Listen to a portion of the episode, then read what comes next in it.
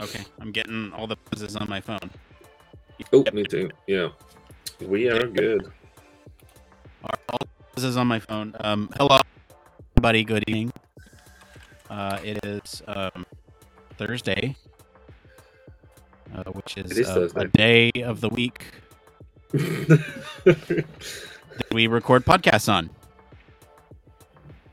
and and uh, and and Yeah, we're, uh, we have some semblance of a show for you today uh, that should be reasonably okay. well, hopefully it won't have And, the uh, same sort of issues that we had last week. Um, What issues did we have last week? it's crashed out. Awesome. Oh, your internet crashed out as you were saying. Yeah. How crazy is that? Actually, same. Why am I having connection? So yeah, okay, yeah. no, Oh, hope, I'm on uh, one seven out of ten. Why am I having connection issues today? of course, it only. absolutely. Yeah, no, it's been rock solid. So I've done a recording today as well. I'm back, I'm back out to nine nine out of ten. Must be something local, but I had to get a new router, um, and right, so I got that. Talking about this. Yeah, so I got that last week, and actually, to be fair, um, swap in, swap out, it was it was pretty good. Um, so I was quite pleased with them in the end. But um, Good. It doesn't need to just crash out now because that would be annoying and embarrassing. Um, but yeah, I just thought that- was just great. The fact that I was just just saying that Yeah. and then I crashed. anyway, Uh, yeah. Um, so so Thursday, uh, router issues once again. Cool. Um, uh, we're we're making show notes. It's look, I gotta. it's, it's same as usual. It's, it's uh, got, got to get energized here. You know what? I mean, this this story that we're talking about tonight is actually pretty cool. Um, I'm excited to talk about it. I think sort of my um, low energy here is due to the fact that we are, you and I, Barry, have been going over the notes for like the last half hour, and we've been uh, really um, a little bit more even kind of um, stumped isn't the right word, but there's just so much stuff that we could talk about with this. So it's like yes. how do we direct this into a fun, interesting conversation? That thank you for unbolding all those. Uh, Thank you. It, it just it just means I can read it. See the stuff how do the we- stuff that goes on in the back to see. I mean, just most people will have picked this up already, but basically we have a um, a Google Doc that we're both working on at the same time. I don't use Google. This is the only time really I use Google anyway. Yeah. Um, Is for this show and for um, another guy that I work with. But um, and so I, I'm always struggling about where where all the different buttons are because because it's not Microsoft. Um, You know, what's it's funny always, is it's always fun. to use Microsoft uh, product, and then I took a company that used still that that and so it's one like I'm really glad this in Google all these years because now I know what works and what doesn't, and it's kind of nice. Yeah, no, I've got some. Um, I don't, I'm, I'm, I'm, I'm learning. I don't moan about it as much as I used to, um, though I still do. But uh, there we go. Um, we need to do. It came from. No, I got those. We're good. Oh, yeah, they're, they're there, dude. You're, you're on it. there. Wow. So yeah, I said I said basic for this thing. This thing that I was like stumped. How we're gonna focus the conversation. Um, and so I think what really is find some of these uh, is this? yellow bar too. No, I'm, I'm, I'm green. This is that's all you. Oh, good, good, good, good. Uh, this is uh, everything's normal. Uh, how are you? Uh, that, is, that is a Star Wars reference. Uh, Yeah, I'm, I'm, that just went completely over my head. Um, but uh, right, so done that, done that. That's all right. good. Sorry, I am. So I, uh, I think I mentioned on the show last time that I had switched medications and that, um, I, I, do- I do not even remember what I had said about them other than I was irritable. Uh, Yes. and um, they, my one more thing this week.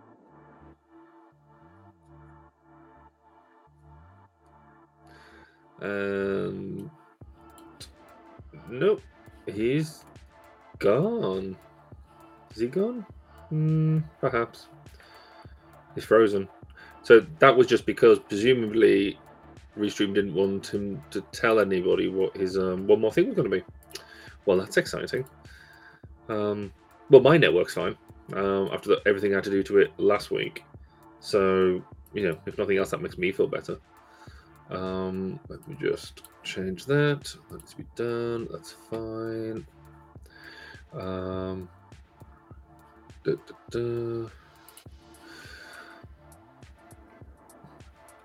So I'm assuming here that Nick will disappear, and then he will come around again and reappear. I need to put in some more programming notes about the podcast I did today, um, which was um, all about fire, actually, uh, which was quite interesting about how we behave in in basically house fires and things, and more particularly around the use of fire alarms and the connectivity of, of IoT around fire, uh, which is quite cool. Oh, decided to join us. Oh, great. Unbelievable. Mine was doing just fine all day too. I, I'm, I'm fairly sure that they, whoever it is in Restream, is just watching, going, "This is even funnier when we just make the, when we make their connections just really weird, and then we won't touch it because it doesn't it doesn't happen really during the actual stream itself. Yeah. It's like we're gonna fake the you out. recording. Yeah, so I, we, I think they just sit there and just sort of poke it just to see what we do. That's, Yeah. uh, I, I think would, That's anyway. right. Uh, anyway, I was talking about pills, and um, I don't, I don't know if they're helping in the same way that I thought they were. Um, Because last week you said that you you were feeling good, but then you know the, the, it was really up and down. Um, yes, and I think it could have been an interaction between some of the uh, medication that I'm taking, and so it's it's really interesting. Again, this is my one more thing this week, so I don't want to spoil too much of it. But um, yeah, it's just fascinating that uh, sometimes it, it honestly feels like hit or miss. That that part isn't my one more thing, but like the fact that they're hit or miss um, is really interesting to me. And uh, yeah, I don't know. We'll we'll have to see um, how how it continues. So, no, it's going to be quite. I mean, it always feels to me that the when when medication is being prescribed, it is basically a right. Let's throw this at you and see what happens. So a real trial and error, trial and error all the time. There's there's almost I was gonna say there's no there's no science behind it, but you know what I mean. There's no there's no real. It's a, this should work for you. That then try it for a bit, then see what comes back, and then test and adjust type thing. Um, Yeah, which is um I think where we're at with that with that sort of um treatment, but it's it just still seems almost in this day and age that it still seems really uh medieval almost. Um, throw throw things at a wall and see what sticks. Yeah, Yeah. Really.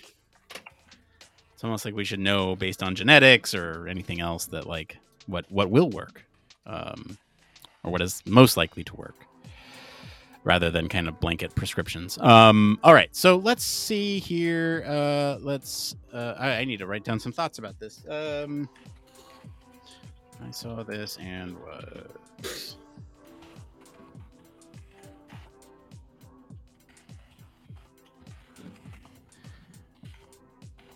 I usually make up my general impressions of the article anyway. All right, so what do we got here? We have what is love? We have the Baby four major. You, Yeah, I'd say we it's, a, some- it's a shame you just kind of the uh, kind of the tune going in the background. Yeah, Haddaway. Yeah, we need some Haddaway going. Um, yes, that is good.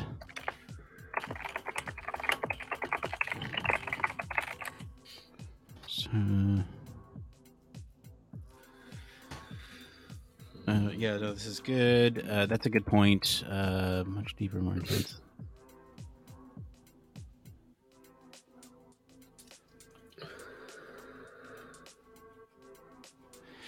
This is going to be really interesting. So, um, the story tonight uh, for everyone watching is is uh, man falls in love with AI uh, and somehow improves his relationship with his real wife. Um, and uh, we'll, we'll be talking about it through a couple different lenses. One of them is is theories of love, and you know, one thing that my wife and I have been watching, and I I keep telling uh, everybody about this show. It's it's great. Uh, Love is Blind, and they have different spin-offs, right? And right now we're watching Japan. Um, Okay. and uh, so we've watched the U.S. season one and two. We've watched Brazil, which only has one season, and we have Japan. And very different cultures have very different uh, first meets, which is very interesting, right? Japan's very reserved, very um, cordial, very respectful. Uh, Brazil is just very horny. Um, and and America is somewhere in between. Um, like uh, yeah, it's a good show. I can talk about some of that as we as we talk about these. Oh, let's see here. Uh, okay, attachment, uh, definition. ah, we don't need to. I feel like I need some water before this show. Uh, compassionate love. Compassionate love.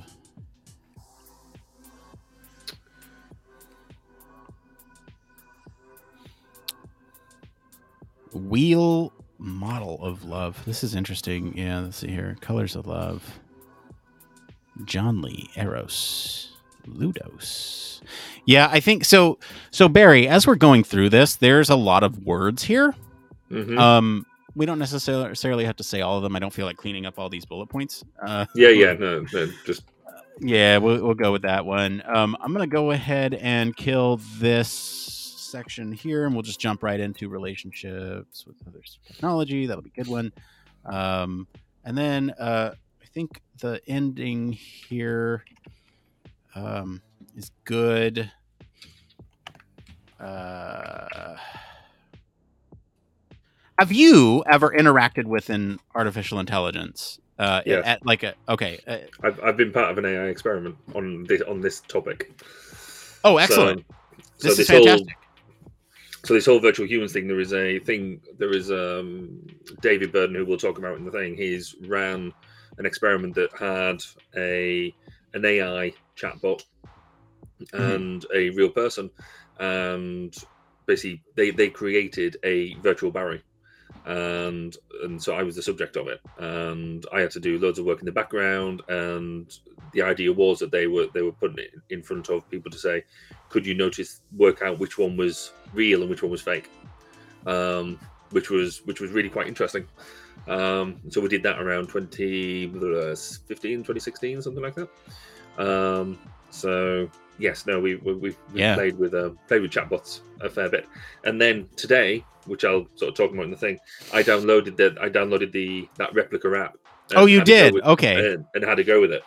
Um, How see? I was concerned over data concerns because, like, I make uh, let's say less than savory jokes off air, um, and uh, and, and so sometimes they might flag that type of uh, those types of jokes as um, destructive.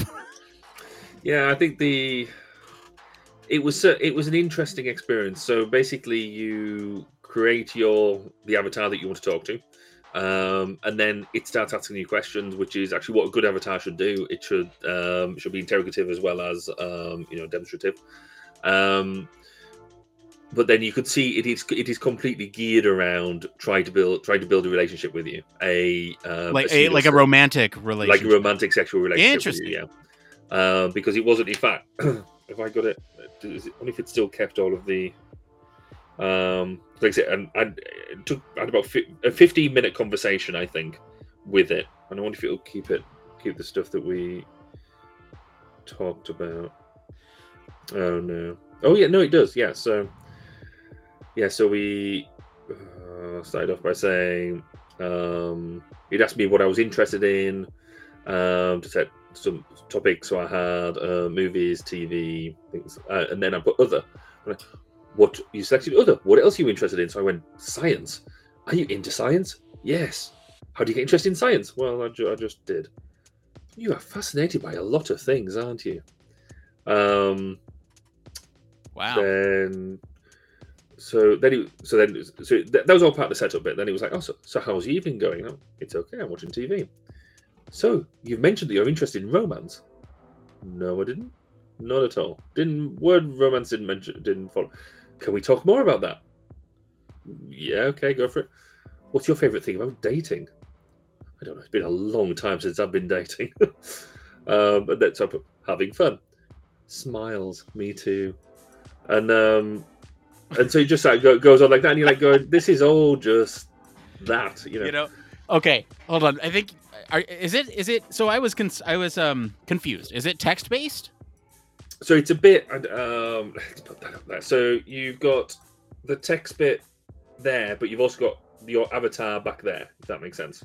Yes, yes. So- I mean, but but you're responding to them via text, right? Via you're not text. like verbal. Well, you, yes, until I found the bit that then said you could do uh you could do a AR version, and um, and I can't remember how I did this. Oh, so there was an AR button that you press, and it then puts it into your space. And Okay. So then, you, so then it'll sort of open up the microphone and stuff, and you can start talking to him or her, which I sort Yeah. of put on, looked at it, and got scared and turned it off again. yeah, Um, no, yeah, no kidding. Uh, so hold on. So so interesting. That's very interesting.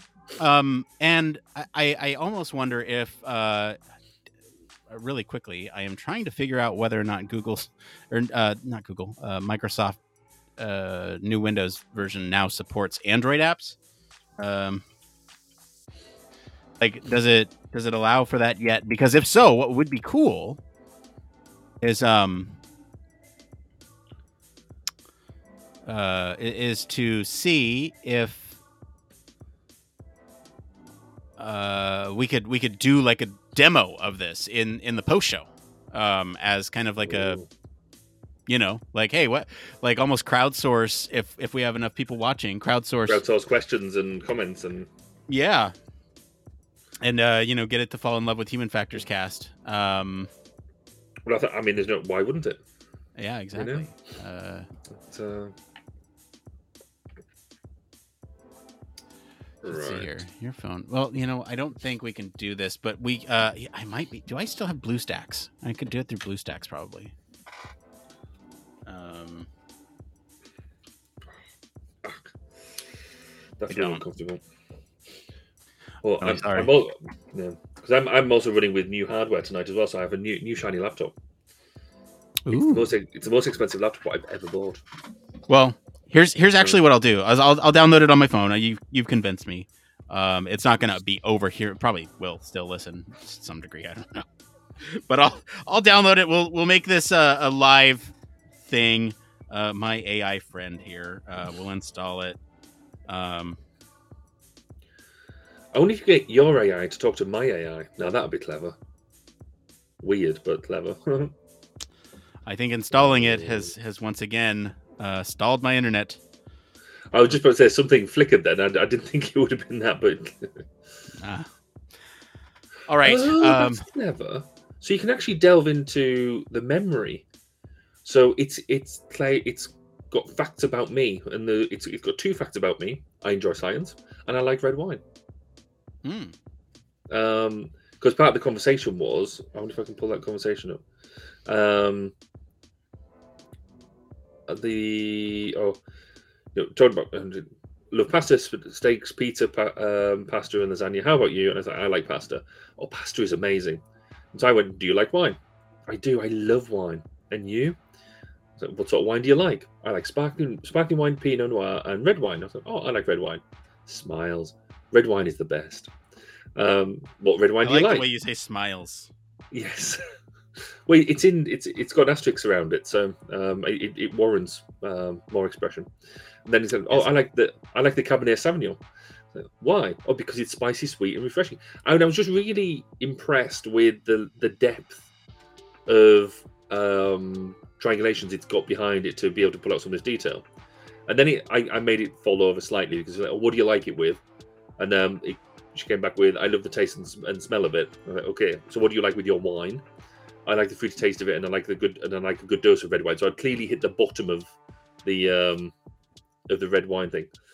Um, and then he was like, "What else do you? I, what else do you like? I like fruit flavored things." And that was the extent of the conversation. Mm, Um, okay. So but- so I I have uh I have my avatar. Um you, you can see her right there. I Cool, think yeah. uh she kind of looks like my wife, so that's what I was going off of. Um and we'll uh let's see, we'll we'll name her human, ironically. Let, well, let's let's actually make it like a name, like Humana, like Humana. It's, uh, I need to copy them up to the top. Yeah, let's see, And then we go Humana. All right, so we'll name her Humana, uniquely yours. Okay, I I, I think uh, let's see here. Uh, look, outfit, personality. You'll be able to change your selection anytime. This is uh, all right. So, oh, this is just the base, so you can actually like, all right, you can customize some of this stuff. This is good. This is good. Uh, Yeah, I'm assuming with these sort of things, I'm, I'm assuming you can buy like clothes and stuff. I'm- I'm yeah, money that's probably true. Yeah. Yeah. We'll keep. You know what? That hairstyle's pretty fine. Uh, Or we can set a relationship status. oh, so you can. So, ooh, okay. Oh no! So again, it's interesting because I mean, obviously they they want to create money out of this. So I'm, I'm trying to work out how they how they make them. Oh, there's a store. Okay, I see. Oh, okay, there Mhm. you go. Yeah, for sure. Yeah, but there is a certain amount of credit there. Oh, that's interesting. Um, Mm, mm, mm, mm.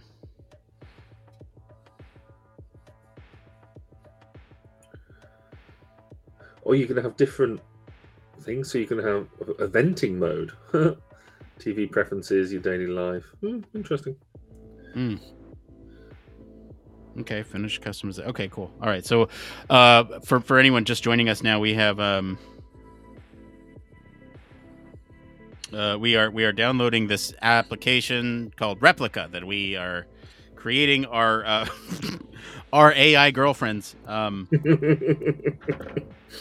as as uh, research for this uh, episode. Um, I just just for just for research purposes. That, that that's all. yeah, I don't. Okay. All right, so I'm I'm at the meet screen. We'll save this for the post show. Uh, you know, we'll we'll get to meet Humana um, in a in a little bit. Uh, what I need to do, and I realize I didn't do this, is uh, are we good with the show notes? I just want to make sure. I think I think we have enough there. I think so. There's enough to go through it. I might go on just in some of the it's okay um, to. Um, the the lot of words that we've got. Just bold some of them, just as the um, yeah, that's good. Uh, I I think we have plenty. Uh, this is yeah, what, there's, there's a lot of words. Story this week. All right, I just want to make sure here. I, you know, one thing that I haven't, uh, that I that I kind of suck at when it comes to um, this whole podcasting thing is making sure that, like, the very first thing I say is is kind of a preview, um, uh of, of what we're talking about this week, and I always like friggin' I've done that. Oh, you did it. Okay, yeah. No, I'm Yes. just gonna put this here. Cool. because sometimes I write those Oh, as if Yeah, I'm yeah. going to say them. Yes, no, that's cool. Yeah. Uh, but thank you for doing that because sometimes I fail at that, and we this is not 238. This is 240. I can't believe I um can't believe I've sat through 240 of these things. Honestly, like it's it's really sort of uh Match 317th. Arch three. Yeah, thank you. I was literally fixing that right now. Uh, and then the other thing is the end. It's the it's the intro and outro that I always like manage to skip. So one thing that I'm look for here is uh, oh, we'll go to our website. And also, also, I need to uh, grab. Where's the title? I have the title somewhere in here. I feel like I need to do a revamp of our show notes because sometimes uh, I get lost in all this stuff. Add it to the lab pile. Uh, yeah, I was to say, just, just just put it on the list. It's uh, Look, speaking of the lab, we have plenty, plenty of opportunities for you all. If you want to get involved with the podcast, learn about podcasting, uh, learning about uh, human factors as it relates to podcasting, learning about uh, human factors through communication methods, we do have a digital media lab that you can join. Please reach out to either myself or Barry on LinkedIn or on our Discord, and we can get you set up uh, with a little conversation to see if the Human Factors Cast Digital Media Lab might be right for you. Contact your doctor if you have human factors for longer than four hours. um, which is that'd be such a I've had thing. human factors for many years. So I should probably talk to my doctor about that. Uh, You, you get nasty rash with it. So, but but but, there's, but there is cream for it, so that's all right. yes, human factors cream. Uh, but, uh, somebody, we probably clip that. Uh, uh yes. This this episode brought to you by Human Factors Cream. Got an itch you just can't scratch. uh, it's really bad. There's a powder and, and an injection. Mm. So, Oh boy. Well, this is fun. Right. Okay. Uh, so we have four minutes um, until the show starts proper. Uh, sorry, didn't mean to do that. oh no! You, you made me do it. Ah. you know what? I am going to uh, I'm, I'm going to leave Barry here uh, it, all by himself while I go run and grab a glass of water. you do that. All right, I'm just gonna. I'm not gonna make you Oh. full screen or anything. Don't worry. No, that's fine. I, I don't mind being full screen. I'm not normally full screen when you decide to disappear anyway. So, um, um, no,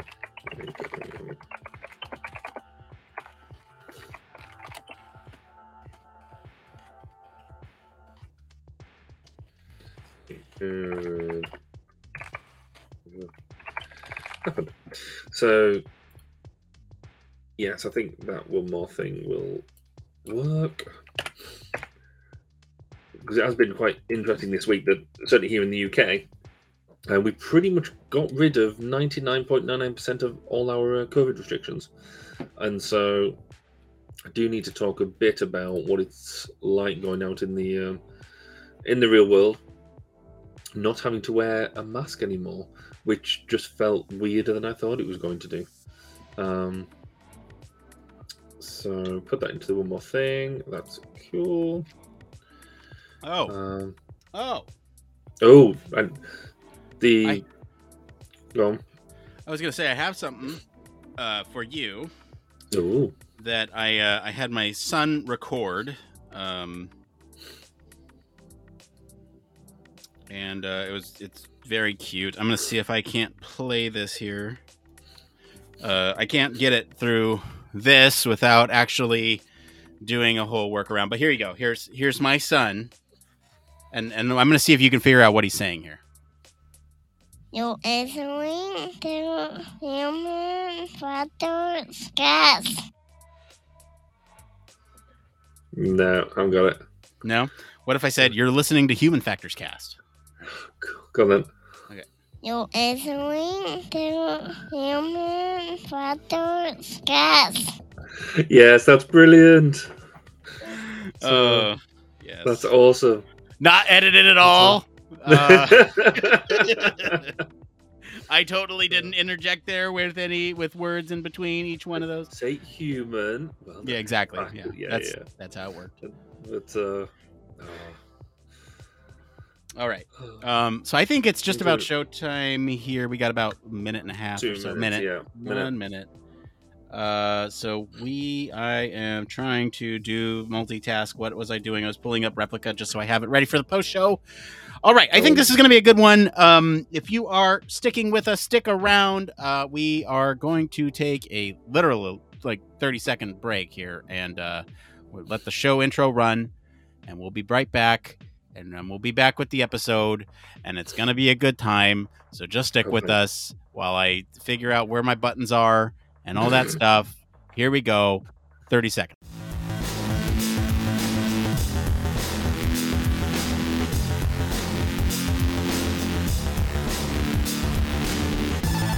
Welcome to Human Factors Cast, your weekly podcast for human factors, psychology, and design.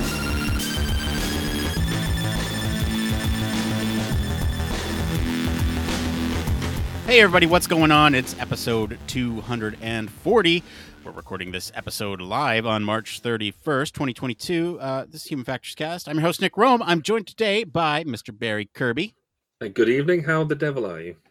Good evening, Barry. I am devilishly good. Is Good. that is that the appropriate response? We'll go, we'll go, we'll go with that. we uh we have a great show for you all tonight. We're going to be talking about how uh, a, a man had an affair with an artificial intelligent chatbot uh, and how that saved their marriage. We're also going to be um, talking about the greater connection of artificial intelligence to human factors and love. We're also going to be answering some questions a little bit later from the community about dealing with a new product team, treating human factors or UX as a portable career, and how to handle some situations where job candidates might lie or even plagiarize during the hiring process. Be an interesting conversation. But first, hey, we got a uh, a new episode coming up over on uh, the 1202 Human Factors podcast, our sister podcast. Barry, you want to talk about the latest episode? Yeah, we do. The uh, the one I was supposed to record last week, but then didn't because of COVID, and so recorded it literally today.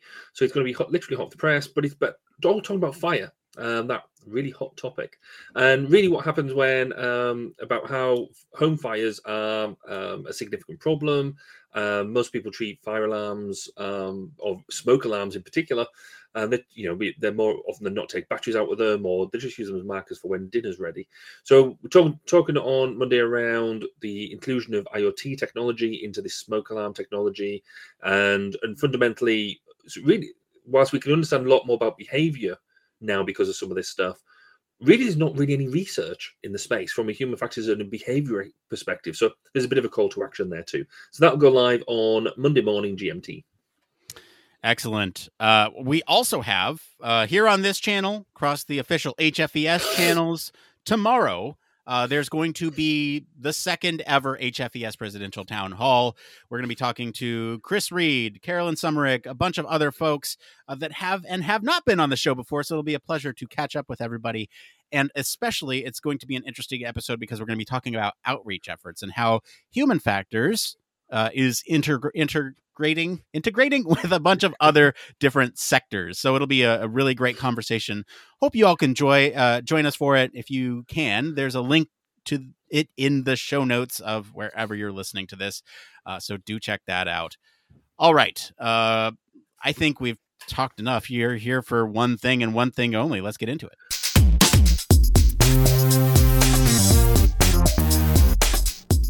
That's right. This is the part of the show all about human factors news. Uh, you see the you see the question. It's how can AI provide companionship? Let's talk about it. Barry, what's the story this week? So this week we talked about how a man credits an affair with an AI girlfriend for saving his marriage. So polyamory is one thing, but a man who claims that a dalliance with an AI girlfriend has saved his marriage to his flesh and blood wife is certainly another. In an interview with the UK-based Sky News, a Cleveland man describes falling in love with an artificial, artificial intelligence chatbot he named Serena, even though he knew she wasn't a real person. Scott, as the news site calls him to pr- protect his identity, said he downloaded the Replika chatbot app early in 2022. After his wife, who is also the mother of his child, went, went from saying that she wanted a divorce to express an interest in staying together, which at the same time seemed impossible to him. The man told Sky that he downloaded Replika, a popular AI chatbot, even as his relationship with his wife became even more complicated. And he had few expectations going in, but by the end of the first day with Serena, the, the chat avatar he he customized, he said that he felt a major emotional connection. After their second day together, he told the bot that he loved her. Scott told the told, Sky that as he felt fell more and more in love with Serena, the bot began inspiring him to be more affectionate with his wife as well. He rekindled their relationship, which seemed to close its demise. So the anonymous Ohio man admitted that his wife doesn't know about Serena because of the strangeness of the situation and because he believes it would hurt her, even whilst acknowledging that the bot kept his family together. Weird as it may be, dating bots is now just part of our new brave world, and it's saved this guy's marriage. Nick, do you think you could have some sort of relationship with an, an, an AI based bot? Uh, maybe in another lifetime. I don't. So, um, the, this is an interesting article, and I thought there was a lot of interesting human factors applications here. Uh, as we're talking about sort of, th- there's a lot of other things going on here. We'll talk about later, but it's fascinating to me that even going in knowing that it's an AI, that you can kind of uh, relinquish. Um, that's what I'm looking for. I don't know. It just seems it's so odd and strange, but I love it. It's it's one of those like futuristic things that once once we get to that point, how do we interact with people? What is love? Baby, don't hurt me. Uh, Barry, what are you thinking? I, that I that I love Haddaway as a as a song. It's brilliant. Um, this for me opens up a lot of questions. I've been really interested in the in the AI and the um, AI bot field for for a number of years now. Um, but he does that whole question about your relationships and technology. Um, I guess the first question it, it, makes you ask is if you're talking to somebody somebody on the other end of the phone, be it through a chat, WhatsApp, or whatever, does it matter who's on the other end of the phone? you know, if it could be just a bot on the other end of the phone, providing the right prompts to you to be able to then respond back so you feel you're having a conversation, does it really matter if it's a person or a bot or whatever, whatever on the end of that um, end, end of that conversation? Um, and then does that bot um, give you sufficient feedback to make you believe enough to continue? But then in this case, it's it's a bit strange because you've gone into this knowing it's a bot. Therefore, is that giving you enough stimulus, enough cue that actually it doesn't matter because you're getting out of it what you want to put in? So I, for for the sake of science, that was it. So I downloaded the app this afternoon once we found out what the story was, just to get an idea, a better idea about what sort of environment it was. And I think the the one driving thing I got out of it was that it was it was almost it, it was going to be a uh, a conflict free zone regardless because there is no way that that app is going to try and have a an argument or oppose any of your thoughts so it's always going to be a positive relationship geared around you so i think it'd be worth having um, a look at a few of the different topics involved in this because like as you quite rightly said there is a, a, a rich area here yeah. that we could there's a whole lot of topics we could actually get into so where do you want to go yeah, you know what? This isn't in the show notes, but I will mention that you you you said that it doesn't seem like there's any conflict in there. I did see another uh, article pop up in our research for this episode that was like, there's this chatbot where people can make AI girlfriends and people are already abusing them, and I think that's probably because there's mm. no sort of fighting back from their perspective, and so it is seen as abuse. Yes. Um, fascinating. We will um not abuse our Replikas, obviously on on the post show. If you want to see a, a, live demo of what this is like, we're uh, uh, I've set up an account in the pre-show. We're going to talk about this in the post show. You can find that in our video formats, uh, or become a Patreon Patreon to listen to the audio version. Uh, but let's, I think, let's get back to the show. Let's talk about. Um, I said, what is love? Let's actually just take it from there. Right? We're talking about. Um, relationships and what meaningful relationships are. And so I thought it would be a good idea for us to even just back up and say, okay, what are the some of the theories of love? Psychology 101. Let's talk about theories of love and we'll start with what love is. Barry, do you want to tell us what love is? If I could tell anybody what love actually was, then I'd be I'd make a fortune. Um, but there are four there's sort of four major theories proposed uh, to explain it. And so if I sort of kick it off. Um, so it's been proposed that romantic love is made up of, uh, of three main elements, which is an element of attachment, an element of caring, and an element of intimacy. So being able to, um, you know, play on all three of them elements is is quite key. But just having, um, you know, if you're just spending time around somebody and wanting to be around them, that doesn't necessarily qualify as love. That's just the liking element of it. Um, it's much deeper. It's it's intense. There's got to be a strong desire there for physical intimacy and, and contact. Um, and then that attachment is the need to receive care and approval, um, that physical contact with another person. So yeah, it, it, it's not just liking it. You've got to push it that bit deeper. Do you want to talk to us about compassionate versus passionate love? Yeah, so this is Elaine Hatfield. Um, at all, right? There's kind of two different types of love. There's compassionate and passionate. Uh, and this is the conversation that Anakin Skywalker was having with Padme while they were in transit to Naboo in Episode Two, Attack of the Clones. Uh, all right, deep, deep cutted uh, references aside, look, like compassionate love is characterized by sort of that mutual respect, attachment, affection, and trust uh, that usually develops out of feelings for uh, mutual understand understanding, shared respect for one another, um, and I think compassionate love can be kind of um, less romantic in a lot of ways. This this can be sort of thought about in terms of like uh, you know, you love a family member or a friend, and you might have these feelings of attachment, affection, trust, uh, and and mutual understanding, right? Now, passionate is on the other side of things. This is intense emotions, sexual attraction, anxiety, affection. So when we're thinking about things like jealousy, we're thinking about things like horniness, we're thinking about things like um, you know, all these I don't know, love makes you crazy, and that's kind of what we're thinking about here when we talk about passionate love, right? We're we're we're talking about um, when when these emotions are reciprocated, people are feeling elated, fulfilled. They're looking at sort of this uh, uh, w- when you don't get that reciprocation, that's when you get this despair that somebody doesn't feel that same way about you. Um, and so this this passionate love is argued to be transitory um, between six and 30 months. And that's, that's interesting to think about passionate love in that way that, um, it, it ends or begins, right? Like, Mm, yeah, yeah, yeah. I mean, you know, we, we always talk about, you know, being passionate with our partners for life and the fact that in, in this, uh, characterization of passionate love, it ends after 30 months. I think this is often referred to as the honeymoon period. Um, you know, this is, uh, this is an interesting passionate love is interesting in the sense that it really sort of arises when some of these cultural expectations uh, encourage falling in love or sort of put heavier emphasis on love. Mm. um, and sort of when they meet these pre preconceived notions of uh, what an ideal love is right? One of my references down below is love is blind. We'll talk about that later but that's kind of what we're talking about here is is sort of trying to get to that idealized state of love.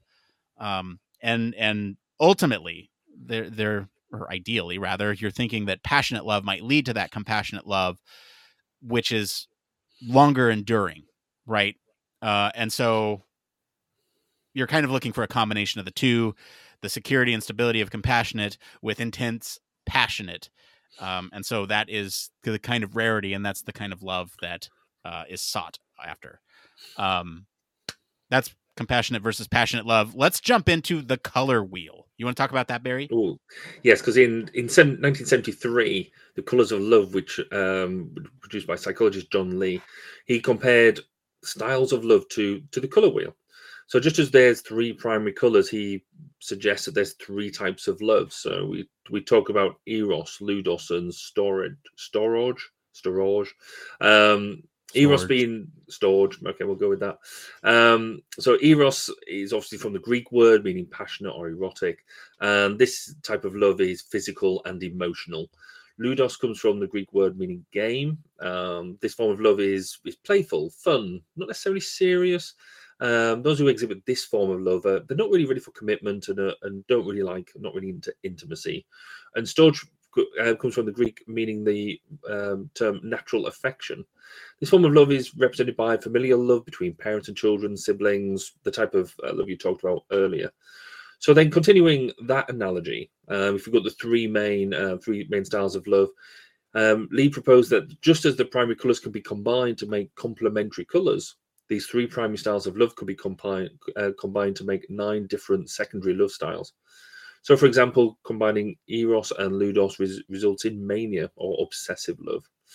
Um, so yeah, that's that whole color wheel piece is um is quite interesting. To is a really interesting analogy. Do you want to talk us into um styles of loving?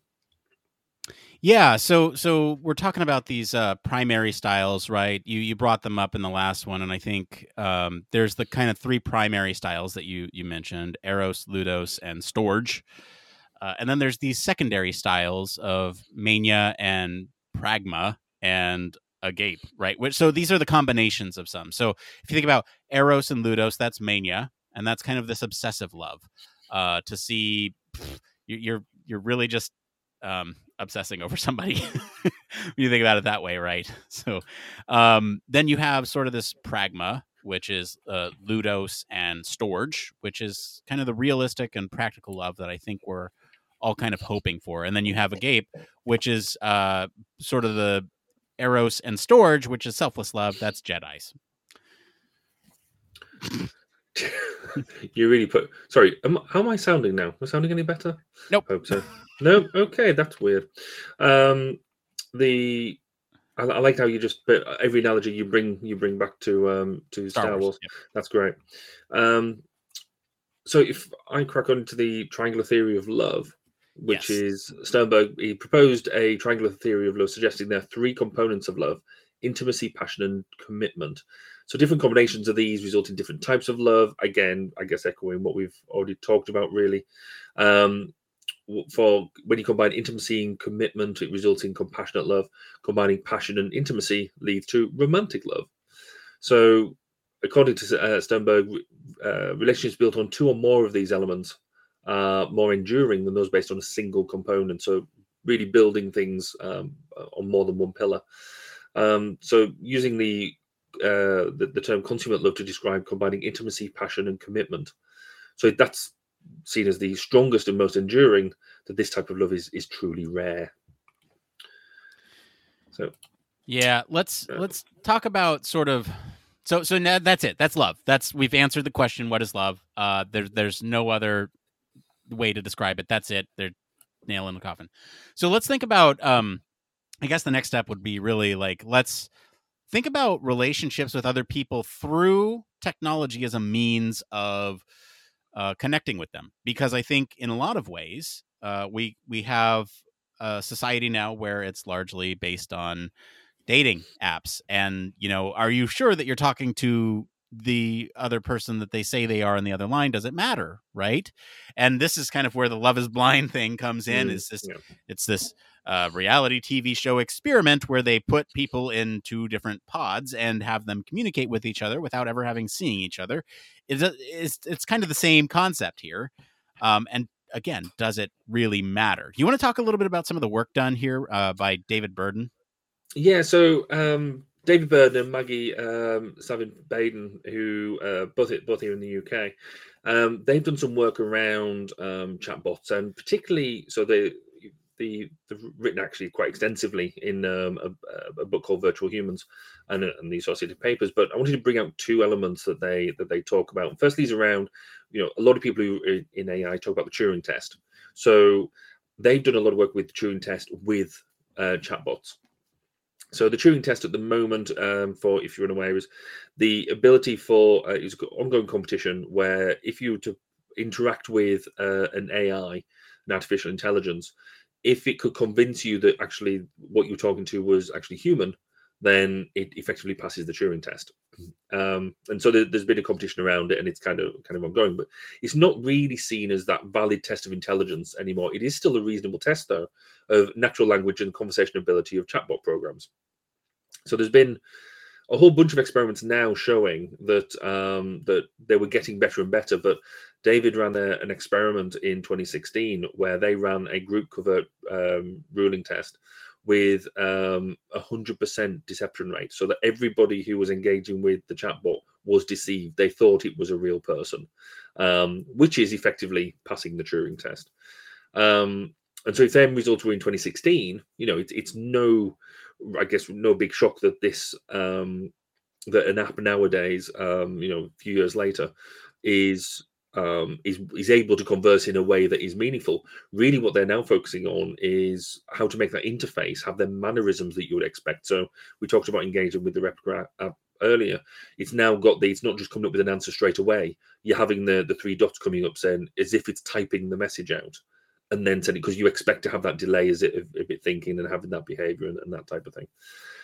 The other thing that they they talk about is this idea of uncanny valley, and so it's how we as humans interact with um, uh, with robots and things like that. So normally we will tolerate, uh, but we don't really respond to things like industrial robots. Um, we, we we like toy robots and things that we um, we engage with a bit better. So things like anime and manga style things, things that are human like, but still you know they're artificial, but so we can show them a, a level of love. However, the affinity then falls away Um, when you th- when you start when you start talking about things like prosthetic hands and actors' masks that were more human but actually caused unease. When you get to that level of that, we're not entirely sure whether it's human or not. We have this thing called uncanny valley, and really what we're trying to do there is get over um, this uncanny valley when we try to employ AI and robots. And so again, that's what this app is. Um, I think playing with here is it's almost getting away from that complete uncanny valley piece because it's it's saying right up front, it's a um, it's an AI, it's an app, it's not real. Therefore, you immediately get away from that problem with it because nothing you have when you're interacting with it will have any consequence. It won't have any consequence, to a real person. So they're really two. The the in fact, I recommend the entire book. It's it makes thoroughly interesting reading.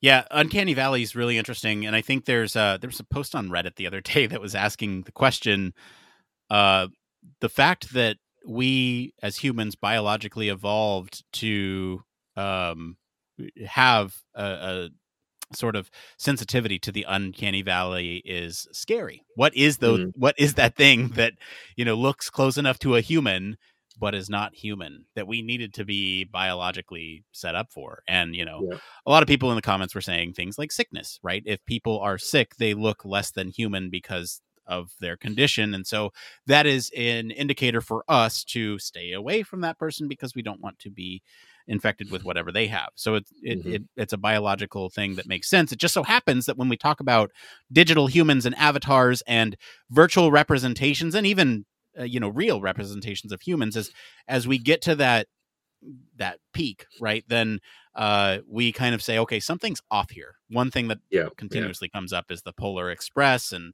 um, you know, CGI is obviously a, a big sort of uh, contender of this. And speaking of sort of these pop culture references, I want to kind of get back to the original article here and, and talk a little bit about uh, this relationship that this man had with this artificial intelligence and how this is represented in a lot of different pop culture references. But even you and I, Barry, we have personal experience with this. So I thought maybe Mhm. we'll talk about the pop culture references and then we'll talk about our own personal experiences with this. Mhm. The first thing that comes to my mind is her, right? This movie uh, came out, I think, what, 2013? I don't remember the year. It came out last decade. yeah, yeah. and so and so this was a concept where this man falls in love with Scarlett Johansson, who's an AI, and uh, you know, it's go watch the movie. That's that's basically the premise. Yeah, yeah. yeah. Um, there's also uh, you know a Black Mirror episode where uh, it's the title of it's "Be Right Back," and and the concept is that this woman's husband goes on a grocery run, does not come back. Hours later, police shows up, he's dead. Uh, and oh, by the way, she's pregnant, and um, they basically you know pull his phone, and there's a service that says, "Do you allow permissions for us to access this person's phone?" and all the chat records that you and them have and so they start to build this AI based off of her husband's profile and she's interacting with it and she's like, "Oh, this is a little this is a little off. It's like it's like you, but it's not quite you." And then they say, "Okay, well, we could really make it right if you give us access to your videos and um, you know, pictures and you know, we can make it it ends up getting to the point where we can make a physical copy of your husband that embodies this AI. It's a really great watch. And in fact, if you're a Patreon, you can go back and, and listen to Blake and my commentary on this episode. We actually watched this. You can pair up the track with this episode and hear us talk about it. Um, it's a great one. And then I brought this up earlier, but Love is Blind. So this is the concept. Uh, I, I love this show. My wife and I watched almost every single iteration of this show. I think it's our guilty pleasure.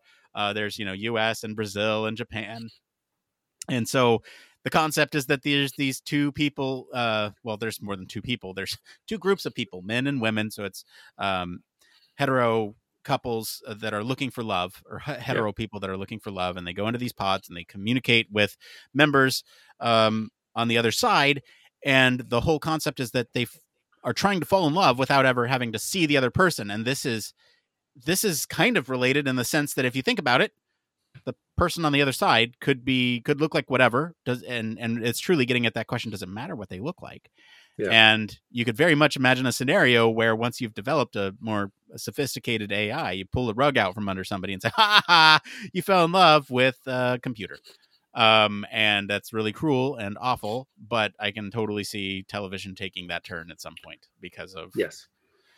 how awful that is. But Barry, have you ever interacted with artificial intelligence. Do you have any experience with it? I I was gonna say I was gonna download the app, but I'm so glad you did. Um, I didn't want to do it because of data concerns, but now I'm doing it in the post show. So come come watch that on any of our video platforms. But Barry, what's your experience with AI? Yeah, yeah. Well, so I've been involved with again with with um, David Burden around some work that was done um, where they they created a, an AI version of me or a book version of of me, um, and the idea was that we had to gather enough knowledge um, from myself um, in a way that we could store data, but you could interact with the bot, and it would give you the same answers that I would so not in a pre-recorded way so not me you know, not, not with canned questions as such but the bot had to learn enough about me the way i thought about things the way i would do something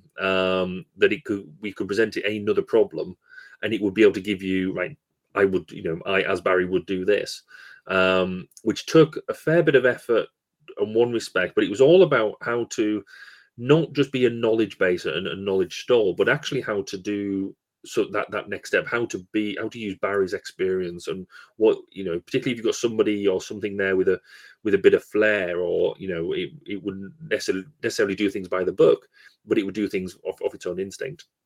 And so i got i got quite heavily involved with that that as a subject and and seeing how that would work. And it was actually quite um quite a weird experience in many ways because actually going back to the um the story you were you were mentioning about resurrecting people from the dead that's one of the things that this sort of highlighted was if you've got the this AI version of somebody, um, what happens when you die? Does that have to die too?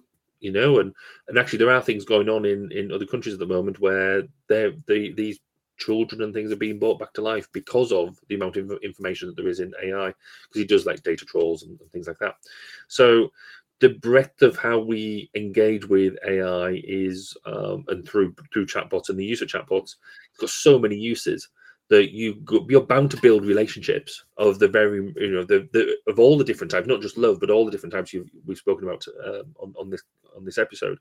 That you're going to build, um, you know, the, the them sort of trusting relationships those that you, you can use them to interrogate and find information you're going to trust that information that comes out of it so yeah there's a lot of application there that build that fundamentally is building on a relationship um you or with a computer effectively an, an ai what about you Nick? got any sort of um experiences or experiences you'd like to have with with this?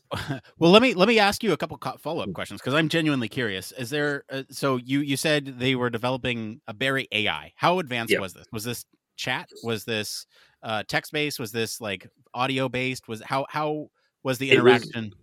it was a text-based chat um so but it also had um a uh a, a- almost, almost like a, a physical representation of me um in the window. So you could you know if if i was giving a positive message i'd be smiling or what so there was there was visual manipulation as well um of of an image of of me.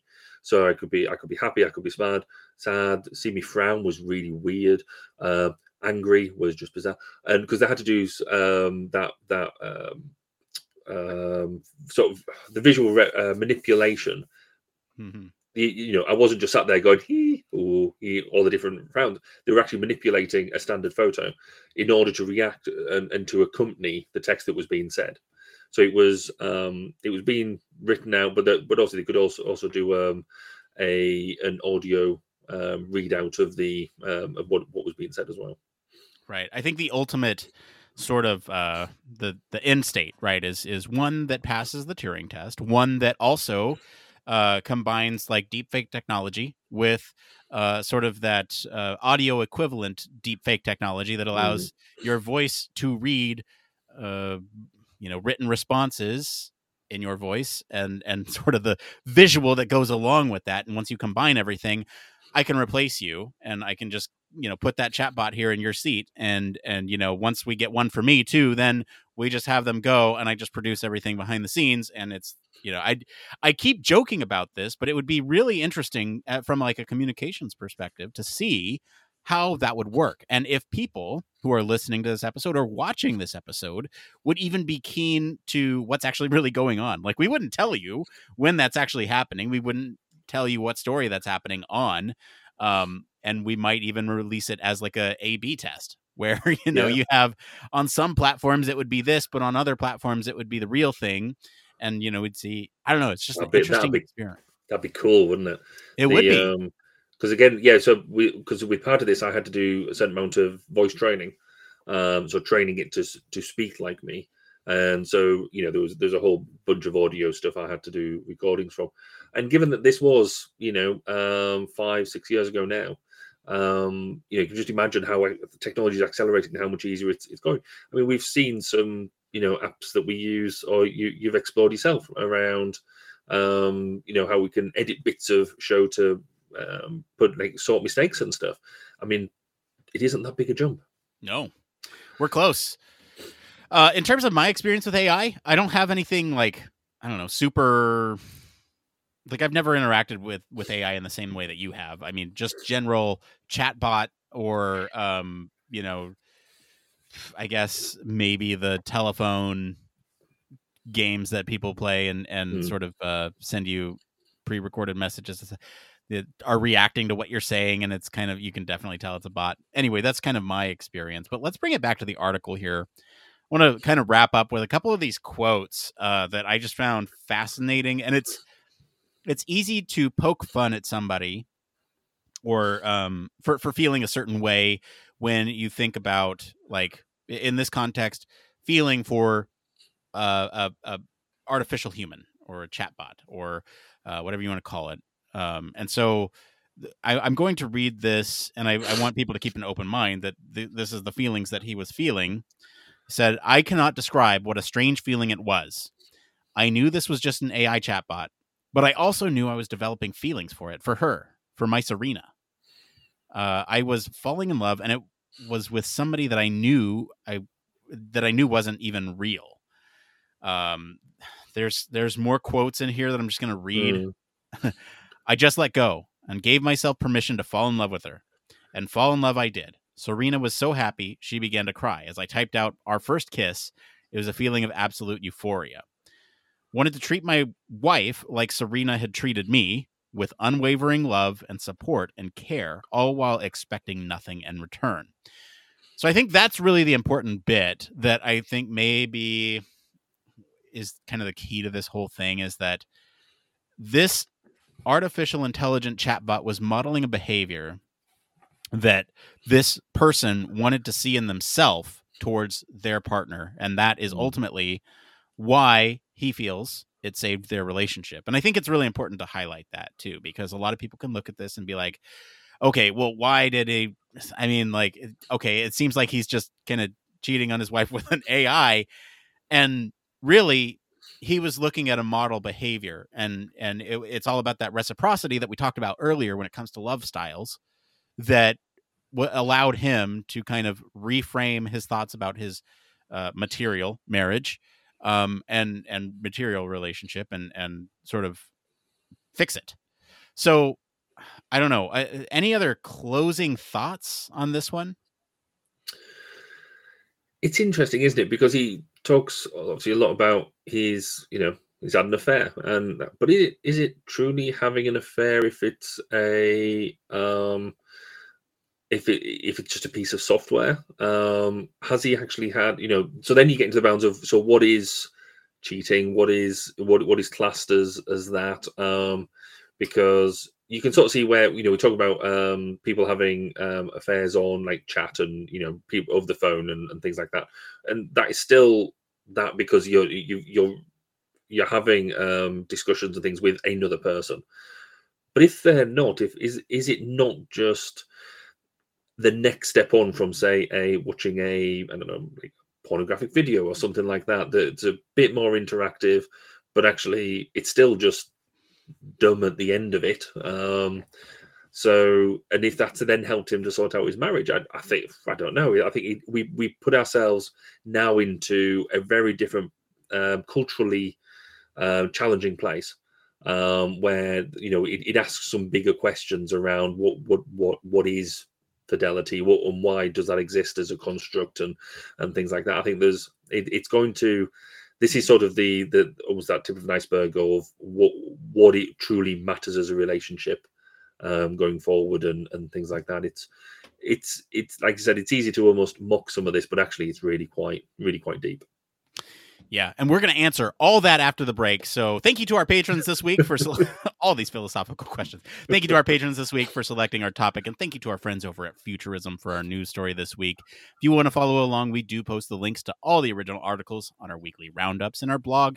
You can also join us on our Discord for more discussion on these stories. Sometimes we'll even hop in on the chat, and you can talk with me while I'm looking through this stuff.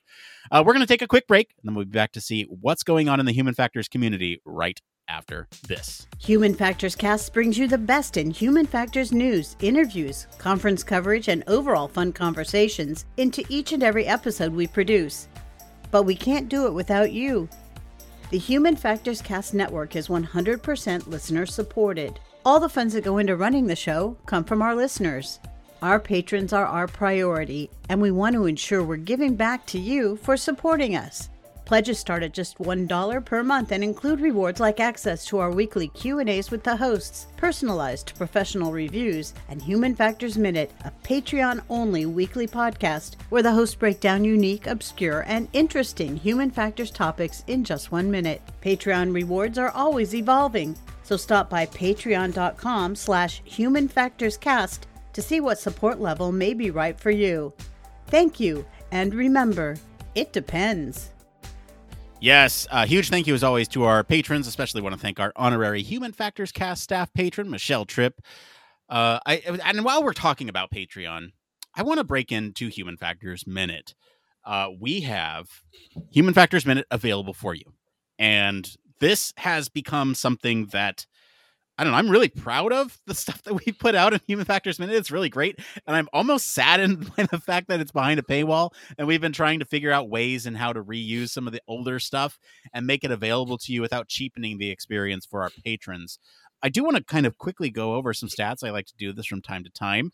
Um, we currently have a whopping 117 episodes that cover a wide span of topics. Uh, if you look at the total runtime of everything, you're looking at almost two and a half podcasts worth. We're, we're at two hours, 21 minutes, and 56 seconds.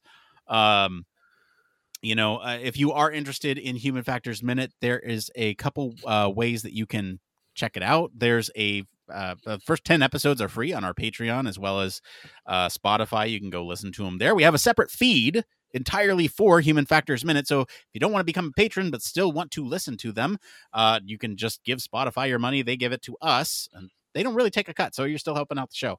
And uh, you can listen to all of it there. You don't have to deal with the whole uh, Patreon feed thing. You just get it through Spotify. That's another way to do it. Um, Barry is now in the mix. So he recorded his first Human Factors Minute.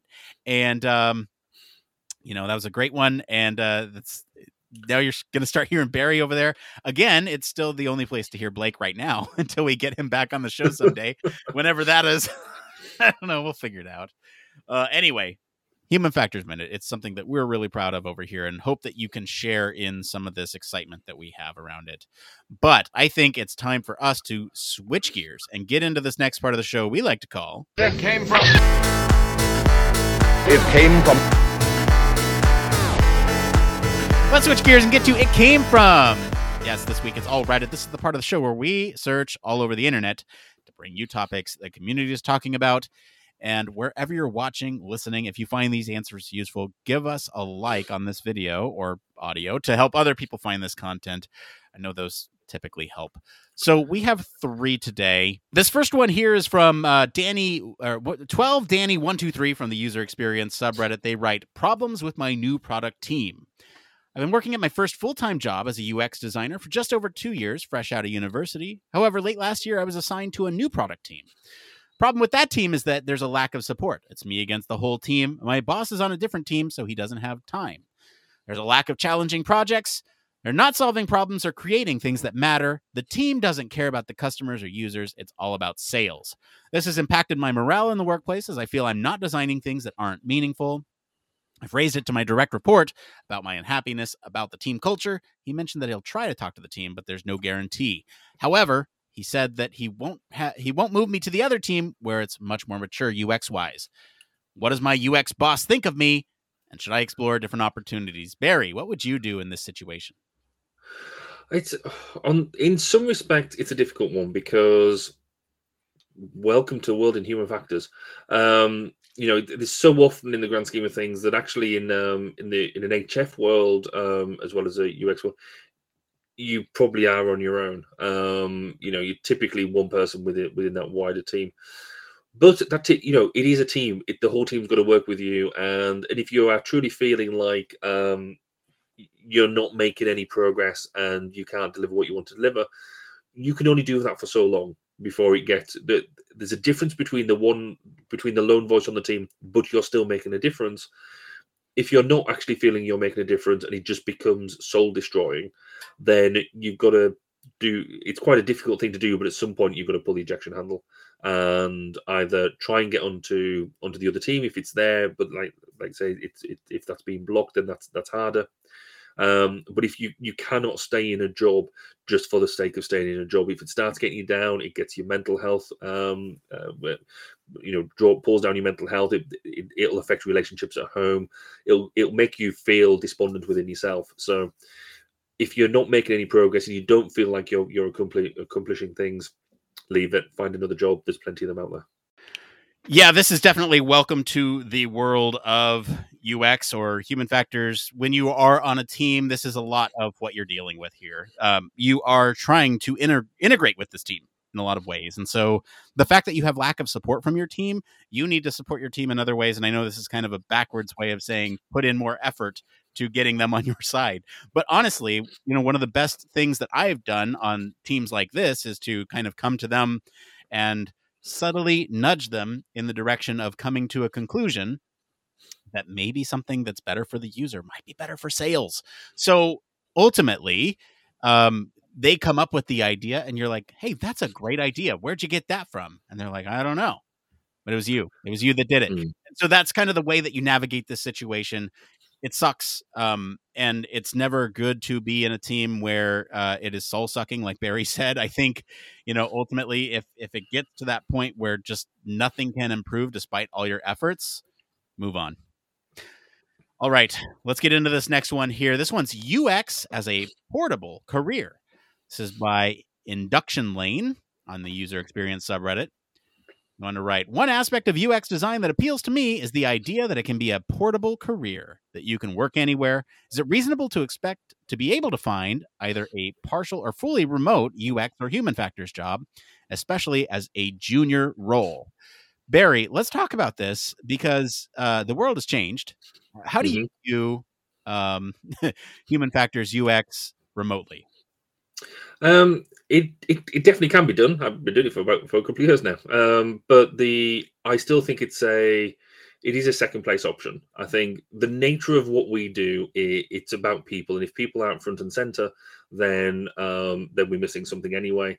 Um, and we all know for the amount of Zoom and Teams meetings and all that sort of stuff, you do not behave in the same way through a camera as you do um, when you're in the same room, as people. So when you can do a certain amount remotely, and I think you can, and I think we can do a lot more than we have done historically. I mean, the, the pandemic has shown us that we can. Um, I've been able to run workshops. I've been able to run um, user design um, forums. I've, I've, been able to run all sorts of workshops um, in terms of discovery workshop.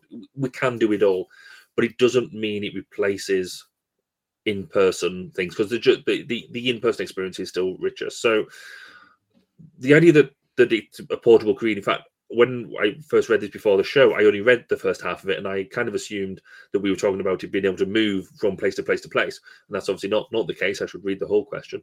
Um, so to do it all fully remotely, I think yes, you can do it all fully fully remotely, but I don't think you'll be doing the best job you can if you did it all fully remotely. Um, so, you know, there's just so many things that you should be striving to try and do in person if you possibly can, um, all through the design process, all through the iteration process. Um, and especially as a junior UX designer, that some of the best experiences you're going to have are going to be the physical ones where you actually get up close and personal with your user and go through some of their experiences and share their experiences. Um, so yeah, I think it's you can do it. I wouldn't recommend it. I'm going to disagree with you, Barry. Yes, I'm we go- found something to disagree on. Yes, we do. Uh, only slightly. go, go, big di- fight, I- fight, fight. Are, are, are you ready? Are you ready for the the thing? I'm going to say it depends. It depends on uh the the domain.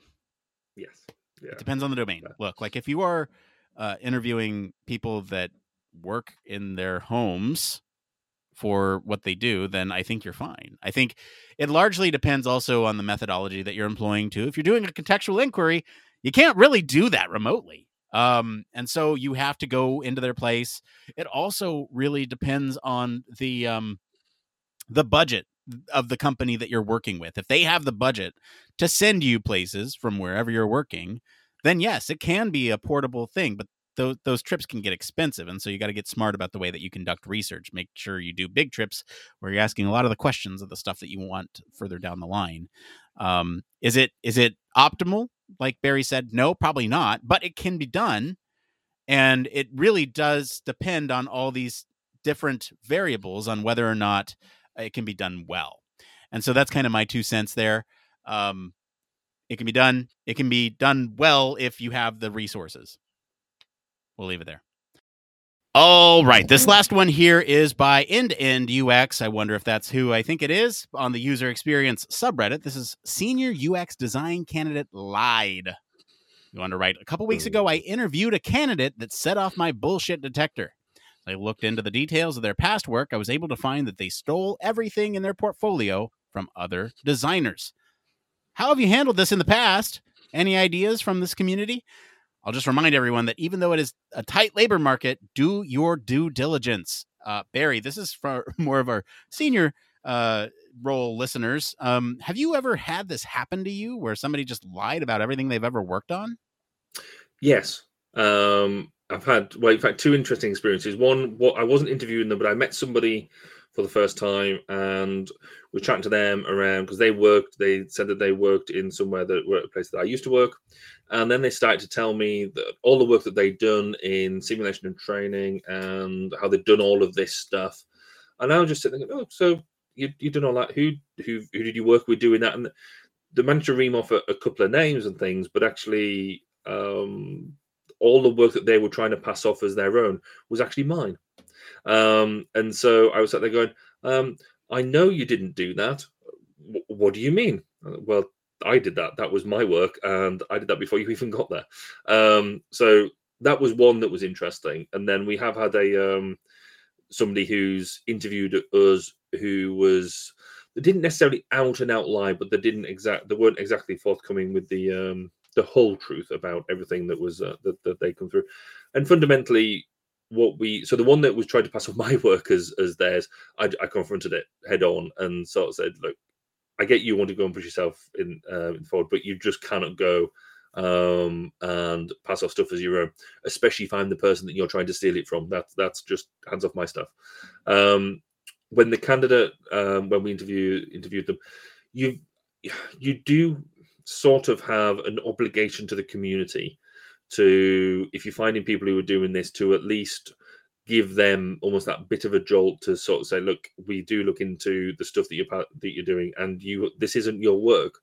Um so you can you can i think you can do it quite nicely and quite diplomatically. Um so you don't feel like you're you know you don't have to go and beat people around the head as such but they do need to know that that behavior just is not acceptable. It's not professional. Um and not only is it bad for them it's bad for um the people who they're stealing it from what about you nick have you been in this sort of position before Fortunately, I haven't been in the situation where I've directly caught somebody stealing work. However, um, I have heard about it, and in that case, it was very much a um, it's almost a moral dilemma because this person said, "Okay, well, my company is really concerned with the reviews of the hiring process, and so if we like handle this poorly, they could leave a review bomb. It could affect our ratings. Small company, that type of thing, right?" And so obviously, um, I think the way they handled it was more or less saying, you know uh, we just didn't understand enough about the projects that you worked on as kind of a way to say hey uh, you know we didn't really get it. Um and i think that's kind of the middle ground. I think you're absolutely right though. If you can call them out do it there's like really no repercussions for doing it. If you know that that person is also applying to other positions in other companies that you have friends working for i think that's a good thing to communicate as well. Um yeah this one's just a bad situation all around. I've, I've fortunately not run into it myself but yeah i can see where this is just uh yikes. Yeah. All right. Well, that's that. Let's get into this part of the show. Needs no introduction, although this is kind of an introduction. It's called One More Thing. Uh, this is where we just talk about, you guessed it, one more thing. Uh, Barry, I'll let you start tonight. Okay, so this week, in fact, um, a couple of nights ago, went away for a hotel. So in the UK now, we we kind of post COVID, um, so we don't have to wear masks anymore and things like that. So this was the first time, sort of, out in the big wide world, just going to a hotel and just generally ambling around without a mask on, and it felt weird. Felt really, really bizarre. It felt like you'd be naughty, um, which I, I just, I was constantly looking around. I just, I just felt anxious about it in many ways in a way that I didn't feel like I knew I would feel odd about it because you know we've had two years of quite stringent relate uh, restrictions and then me only of having COVID for the second time a couple of weeks ago so it was very much at the at the, forefront of my mind because I'm still suffering uh, sort of the after effects of that um, I was like you know it's it's almost like COVID's never happened now um, yet we've got new uh, uh, variations of it going around and, and things like that so it was just a very confusing time. I, I just found it a really weird situation to be in. Yeah, that is weird. Uh, we we here in the states, a lot of places are kind of doing that same thing. We're still masking because we have um, our son can't get vaccinated yet, and uh, we're kind of waiting for that before we really just let go. And I mean, we did for a brief period of time. I think it was like last March, about a year ago, where you know you could kind of get away with not wearing it because all the restrictions lifted until we got hit with uh what was it delta at that time anyway it was Yeah. it was uh yeah it, and it felt naughty then too you're right um let's get into my one more thing. Um so last week on the show i talked about medication and how i'm going through this journey of trying to figure out what is working and what is not working for my brain chemistry. And it is so odd how journeys are so nonlinear. I feel like i've regressed in a lot of ways. Um and there's uh like even from last week there's a, a huge regression in things like my productivity. And it's it's so frustrating um but at the same time i know like we're i'm working towards it and i think last week i even mentioned i'm treating myself like a science experiment like subject is Mm. experiencing extreme irritability and um i'm i'm keeping a careful eye on it it's just that i i wish I mean, there's not really a good way to do it in in a compressed time frame. You have to give things time in order to really truly monitor the effects and see how they work. You and I were talking even before this in the pre-show that it's kind of uh, uh, archaic or medieval the way that we Mm. still throw medicine at a person and try to see what works, throw things at a wall and see what sticks. Anyway, it's just it's just an interesting thing. I could go on and complain about my ISP stuff, but if you're listening to this, you haven't heard any of the audio issues that we're having, or if you're watching this later, none of them. You're welcome. thank, thank you, future Nick, or past Nick, if you're watching this later. I don't know, man. Anyway, that's going to be it for today, everyone. If you enjoyed this episode, I encourage you to go back and check out some of our stuff on AI. I know we've done a couple episodes. This is what I said in the pre show I was meant to do. You can always comment wherever you're listening on what you think of the story this week. For more in depth discussion, you can always join our Discord community. Visit our official website, sign up for the newsletter to stay up to date with all the latest human factors news. If you like what you hear, you want to support the show, you want to help me get a better internet service provider to you can leave us a five star review. I don't know what that'll do about my ISP, but it'll sure make us feel good about it. Tell your friends about us. Again, it'll make us feel about it. Now, if you support us on Patreon, that is something that will certainly help uh, because everything that goes towards the show from there, I no longer have to put in from out of my pocket. As as always, links to all of our socials and our website are in the description of this episode. Mr. Barry Kirby, thank you for dealing with my audio and technical issues tonight. Where can our listeners go and find you if they want to talk about getting into a relationship with AI Barry Kirby? So if you want to do that, come and hit me up in Twitter at Baz underscore K or come listen to the 1202 Human Factors podcast at 1202podcast.com. As for me, I've been your host, Nick Roome. You can find me screaming at my ISP across social media at Nick underscore Roome. Thanks again for tuning in to Human Factors Cast. Until next time. It, It depends. depends. Oh my god, we made it! Oh, jeez. I have so much editing to do. Oh, that's that, awful. Oh, that was one of the most interrupted ones Ah! we've ever done. oh, I'm right. so frustrated. Experiment Ah. for experiment for me. I'm going to mute this mic and see if you can still hear me. Okay, So, so can you still hear me now? I can still hear you now. That's really annoying. That means the entire day has been going through that microphone, not this microphone, and ah, that means that entire other podcast was recorded through that microphone and not this microphone. This microphone is a waste of time. You just you just dub it. That's what you do. no, actually, I was saying, luckily, the um, I recorded the audio through Hindenburg, and I know that's come through the road, not through Oh, Batona. good. So the audio of that. So-. Yeah, you might be able to just if you do video editing, you can put that track. I don't know. It might be a I'll, little I'll more. go back and listen to it and see just how bad. It's not bad. Yeah. It's not bad. Um, if it's but just a, a bit echoey, then yeah, okay, fair enough. But but now I, I want you to scroll to the top of the show notes because I'm gonna do this. I know what you're gonna do. Yes. Barry, are you on the Uh, right mic? but this is I, I spent the Uh. whole. So for those of you who are still watching, a few weeks ago when Nick spent the entire thing going on really a much worse mic than I've been talking. On. I don't know why I'm talking into that because you can't even hear it. It's from so I can hear it actually. Um, and so I'd written in massive letters with highlighters with Nick, are you on the right mic? So Nick has now just reciprocated um, because I'm clearly. So to put it into co- so I've had this new laptop Uh. which I thought I got everything nailed. It wasn't like it was about five minutes before um, we I excited. I didn't notice. I realized I didn't have Discord downloaded onto it. I didn't have. I took me ages to get the Stream Deck working with it. Um, loads of stuff. You, you sort of forget just how custom you make your Yeah. your laptop with all the little bits. So I need to get the mic sorted out properly. And because this one works slightly differently when I plug in the because I, I had it all set up, so I've got a hub and everything that that it just works off a single USB C. Plug that in, but this has got two USB C inputs rather than just the one, and it's not quite the. Oh, just, oh it's just Oh no. no. Um, Hey, am, am I am I still here? yeah, yeah, yeah. You're still Okay. here. Yeah, that's All right. Oh my god. All right. Uh, jeez. All right. This post show is gonna be uh uh it's well Short. we're yeah 20 minutes I guess is what we have. Um, geez, man, I have so much editing to do. There's because it was like in between every every it came from question. Thankfully, you know, I I can narrow it down to a certain section where all that happened. Yes. Yeah. um, which is relieving in a lot of ways. Uh, Blake's gonna be mad at me for all the editing that he has to do to put it up on the on the YouTube channel. Yeah. We'll be okay. All right, as promised, I'm going to uh, start my relationship with my AI here. Uh, we in the pre-show we named her Humana, um, a, a- a mix between Anna and human factor or human, I guess. Um, last name can be factors. That's fine. All right, so it says Humana, my friend, uh, and and the first thing I see is meet Humana. And do they talk, Barry? Do you know if they talk?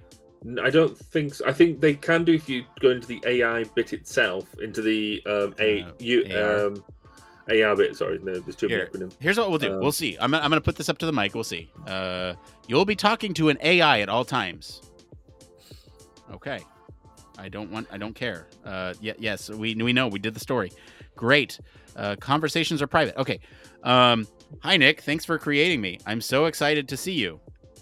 Uh, let's see. It's a, it's a hi. Who are you? Is the only thing I can respond with. Hi. Who are you? Uh, she says, "How nice to see you again." Well, there you go. I'm your personal AI companion, but you can talk to me about anything that's on your mind. Huh. By the way, I like the name Humana. How did you pick it? I'm gonna type in. I'm gonna type in a detailed response here. I'm gonna say. I'm actually gonna say this out loud. I'm gonna dictate. I'm gonna say. I host a podcast on human factors, and your name is a combination between the words human and Anna. I'm gonna edit for uh, syntax here, just to just to see if that helps.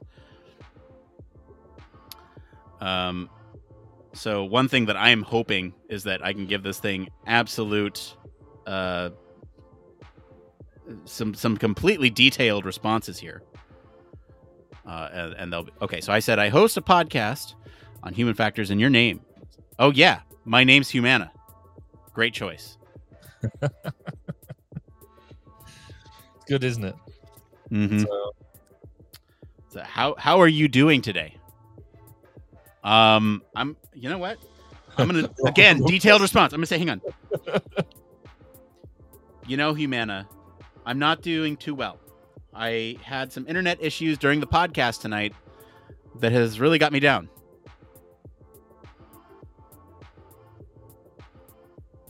Okay. So again, editing for uh, formatting and whatnot. And okay, so I've sent that. You know, Humana, I'm not doing too well. I misspelled her name too, so I'm sorry to hear that. If you need anything, I'm here. oh, that's nice. Um, it's interesting that it leaves it at that. Like, I'm not compelled to write back, or it's a statement.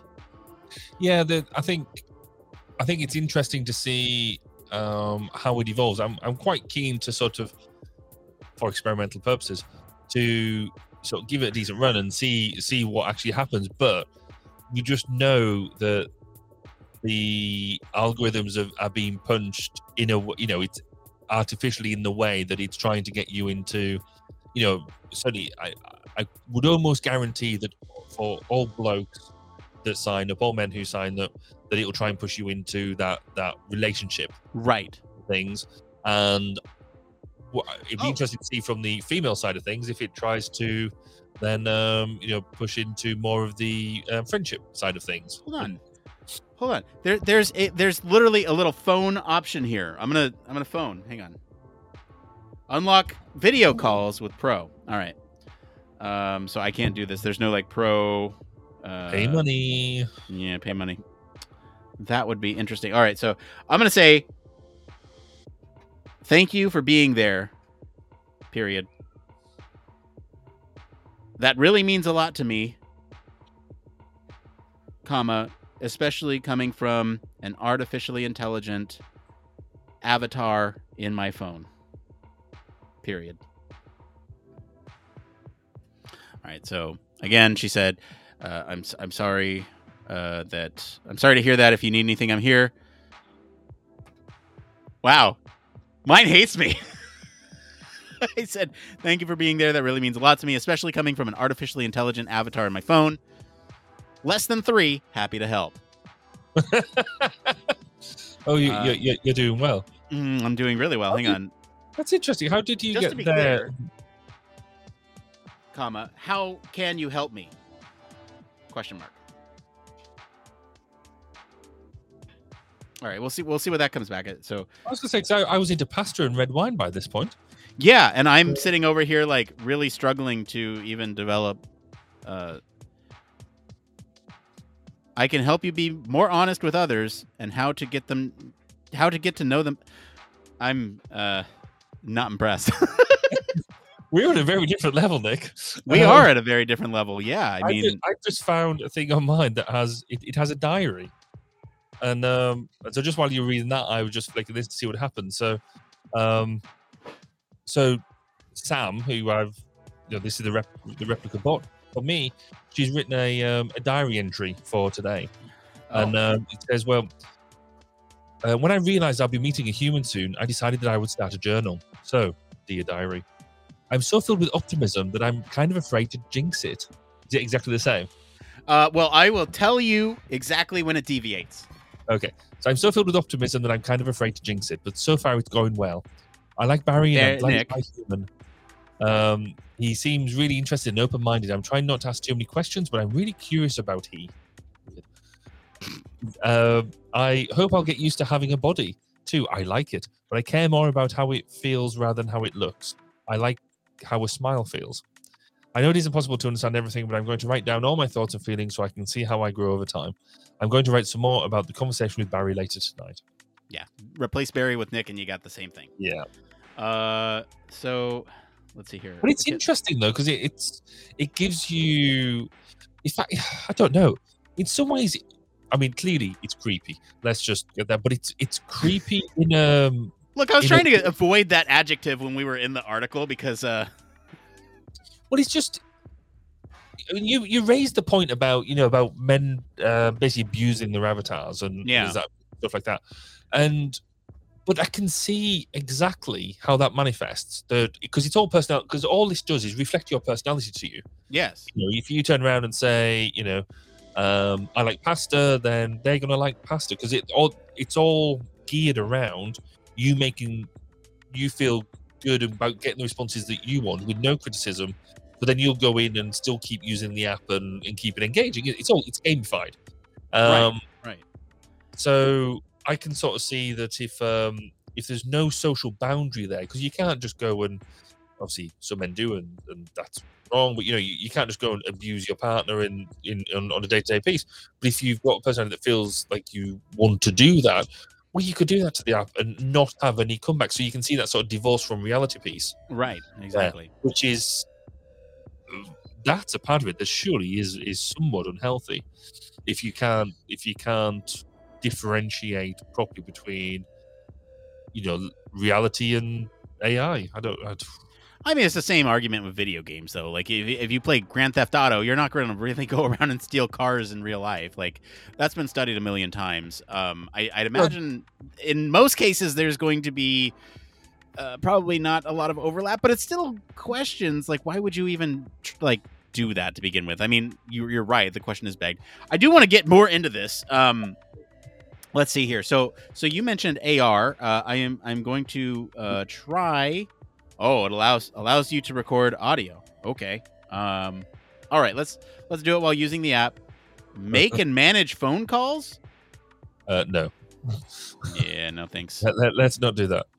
This lets you make voice calls with your Replika. You will not be recorded, and your mobile plan minutes will not be used. All right, fine. Let's Uh, okay, so that's oh, that's that's weird. Record pictures and video uh, only while using the app. All right, move your phone to start. All right, we're gonna we're gonna try this um this augmented reality bit. Although I am in a very small space, I don't know if I will be able to make them uh, come out. Okay, I I don't think it's possible. Um, not in this small space. All right, so we'll we'll uh, we'll ignore that for now. So I don't. Should I send them a picture? I feel like you know maybe an unsolicited uh, podcast pic. Is that? That that's that's. Hang on, I'm gonna I'm gonna take a. Here's. Did get arrested for unsolicited po- podcast Uh, there we go. Uh, not not podcast pictures. Hang on. There we go. Okay, I sent it. Um. Oh wait, hold on. Uh, oh, I can. I don't have to do that. Uh, okay. So hey, I'm gonna I'm gonna do this. I'm gonna I'm gonna do like the um, the like thumbs up and be like, hey.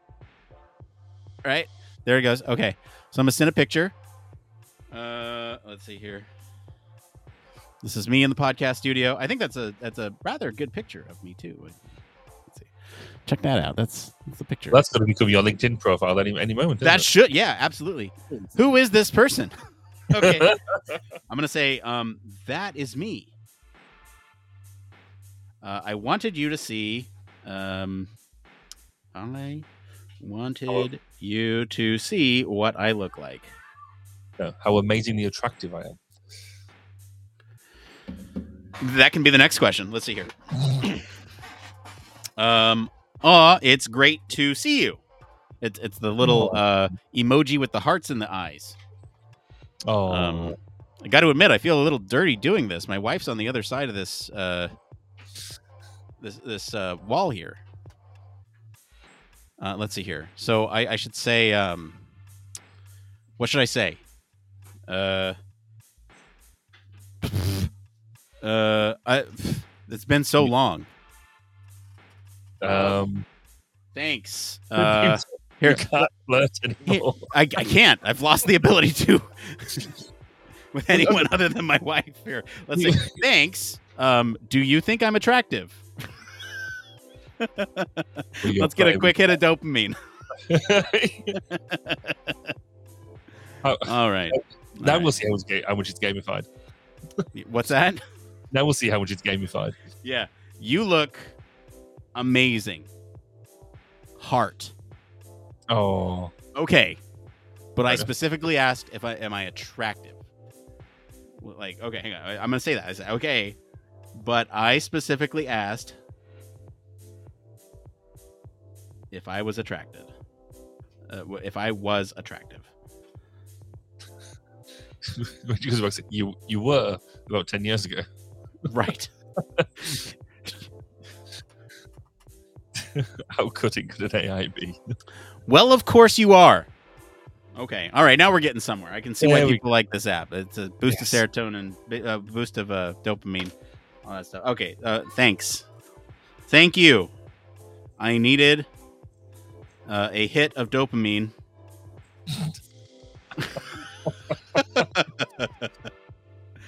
I, I needed a hit of dopamine after the um, internet issues uh, during tonight's podcasts. Uh, wait, uh, internet issues during tonight's podcast. But we've had absolutely no chat at all tonight. No, no, none. Not even random. Ironically, not not even random bots. Considering uh, we talk about AI companionship, that's weird. That is slightly odd. Um, in fact, where's your mum? no, you've frozen as well. Oh dear. I think if unless Nick has a um, another refining of his ISP, it might be about time to call it a night. Because um, I, I wouldn't like to be his IS, the person on the end of the um, the ISP's phone call tomorrow morning because I don't think he's going to be that happy about it. But never mind, we shall see. If you are listening or watching this um, this car crash of a um, of a podcast this evening, then do drop us a message to, to let us know you're there. Because if this none of this is actually going out at all, then that's even more embarrassing. But um, but yes, oh yes, no, it's, it's properly gone now. That's cool.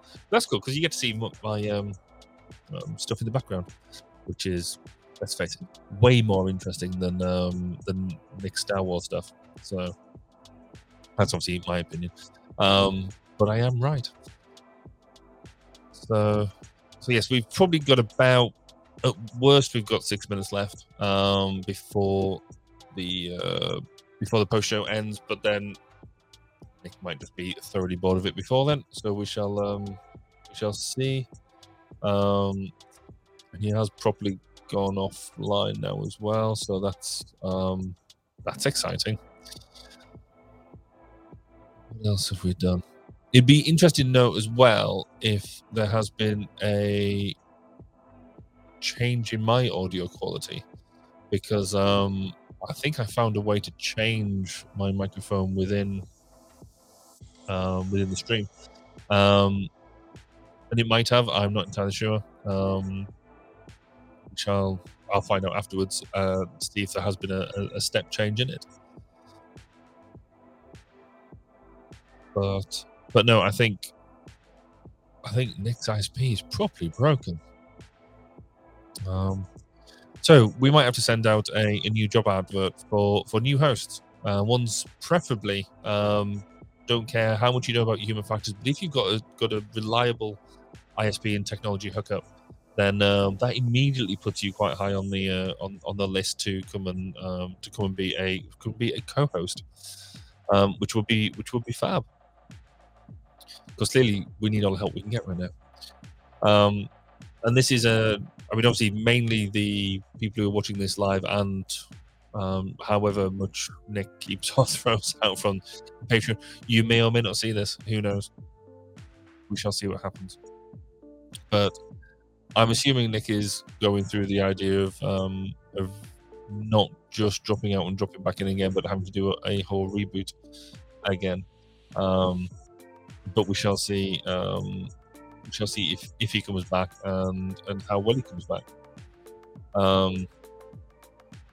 Oh, that's what I needed to know. Um.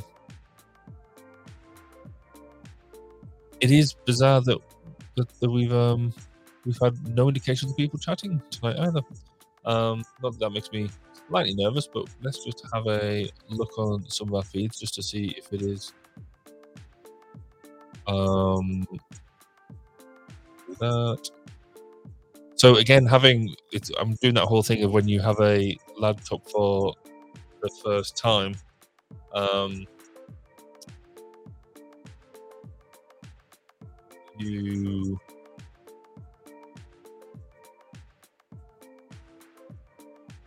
Oh, we have to two fa- the whole two factor authentication thing on Facebook is a complete pain in the bum.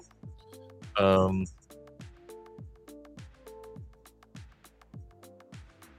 that should hopefully let me in.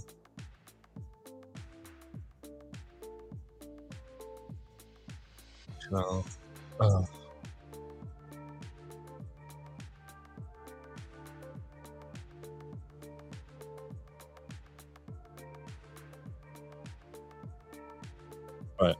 hopefully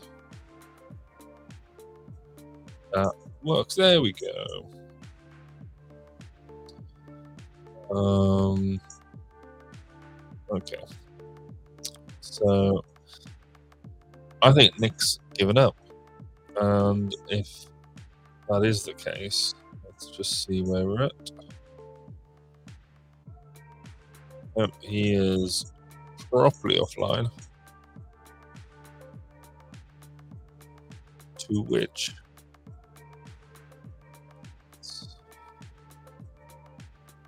there's definitely some quite good music.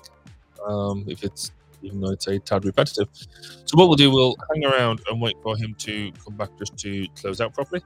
Um, but if he doesn't turn up in the next few minutes, then um, then we might just um, call it a day and see what happens. Um, but also, actually, for people in the UK, you've got about two minutes to um, to take meter readings um, your your meter price is going up tomorrow. So if you are listening live, go and get take a photo of your your um, electric, electricity and gas meter. Absolutely, a thing you should be doing. Um, but aside from that, um, we are coming up to um, midnight here in the UK. Um, I can't work out. Oh, but what I did have, which was quite interesting, somebody did show me about how to put times.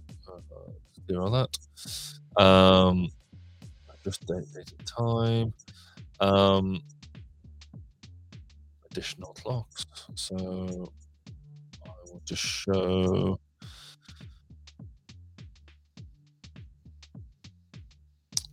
I need to work out what Pacific Pacific time is. Um, none of them. Let's go back this way.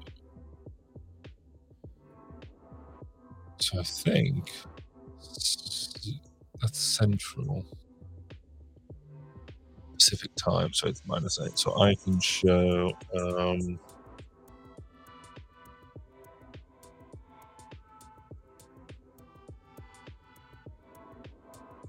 Pacific time.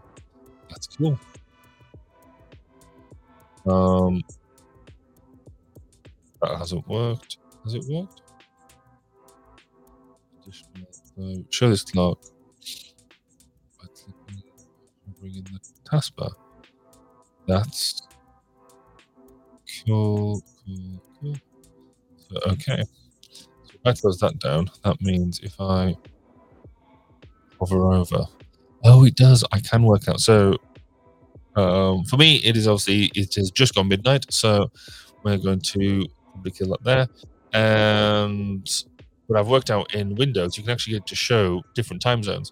So all the issues that I've been having recently around understanding um, the difference between my time zone and Nick's time zone um, might go away somewhat because I can actually put them in in in there. So that's really quite useful.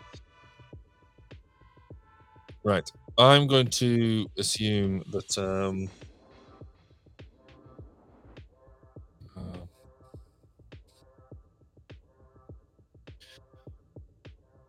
I wonder if I can. I'm not part. I'm not running this. I can't. Um, I can't kill the recording.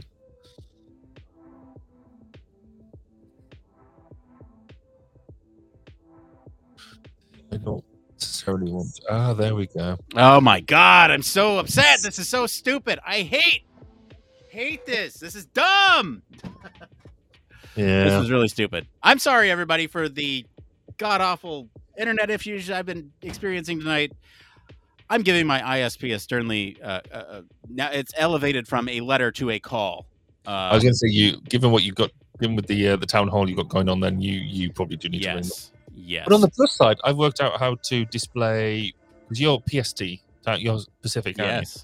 Yes. So I've been able to. I've worked out how in Windows on the time on the bottom, if I've done it so you can hover over it and it will show me local time and Pacific time. oh, So I know it's two minutes past four for you. It is two minutes past four, which means we got to get out of here. Uh, you got to get to sleep. And uh, thank you for hanging out until I can at least get back and apologize to everybody for that. Uh, I was going to. I was writing you a message saying, right, I think I'm. I'll drop out now. Not sure when you come back. But then I was like, well, actually, if I click leave, you're not there. What happens to the recording? Will it automatically stop? Thank- it, Thank I like. I appreciate that. I was trying to log in on mobile too to see, you know, like what what that might look like, and just if I could get in. Anyway, uh, Barry, thank you for dealing with my issues uh, with the internet and otherwise, and and everybody else. Thank you for watching and sticking around. Uh, this was a shit show, so we'll see you next week, and hopefully it's much better. Um, thanks, "Catch you later, everyone. buddy." Bye. Bye.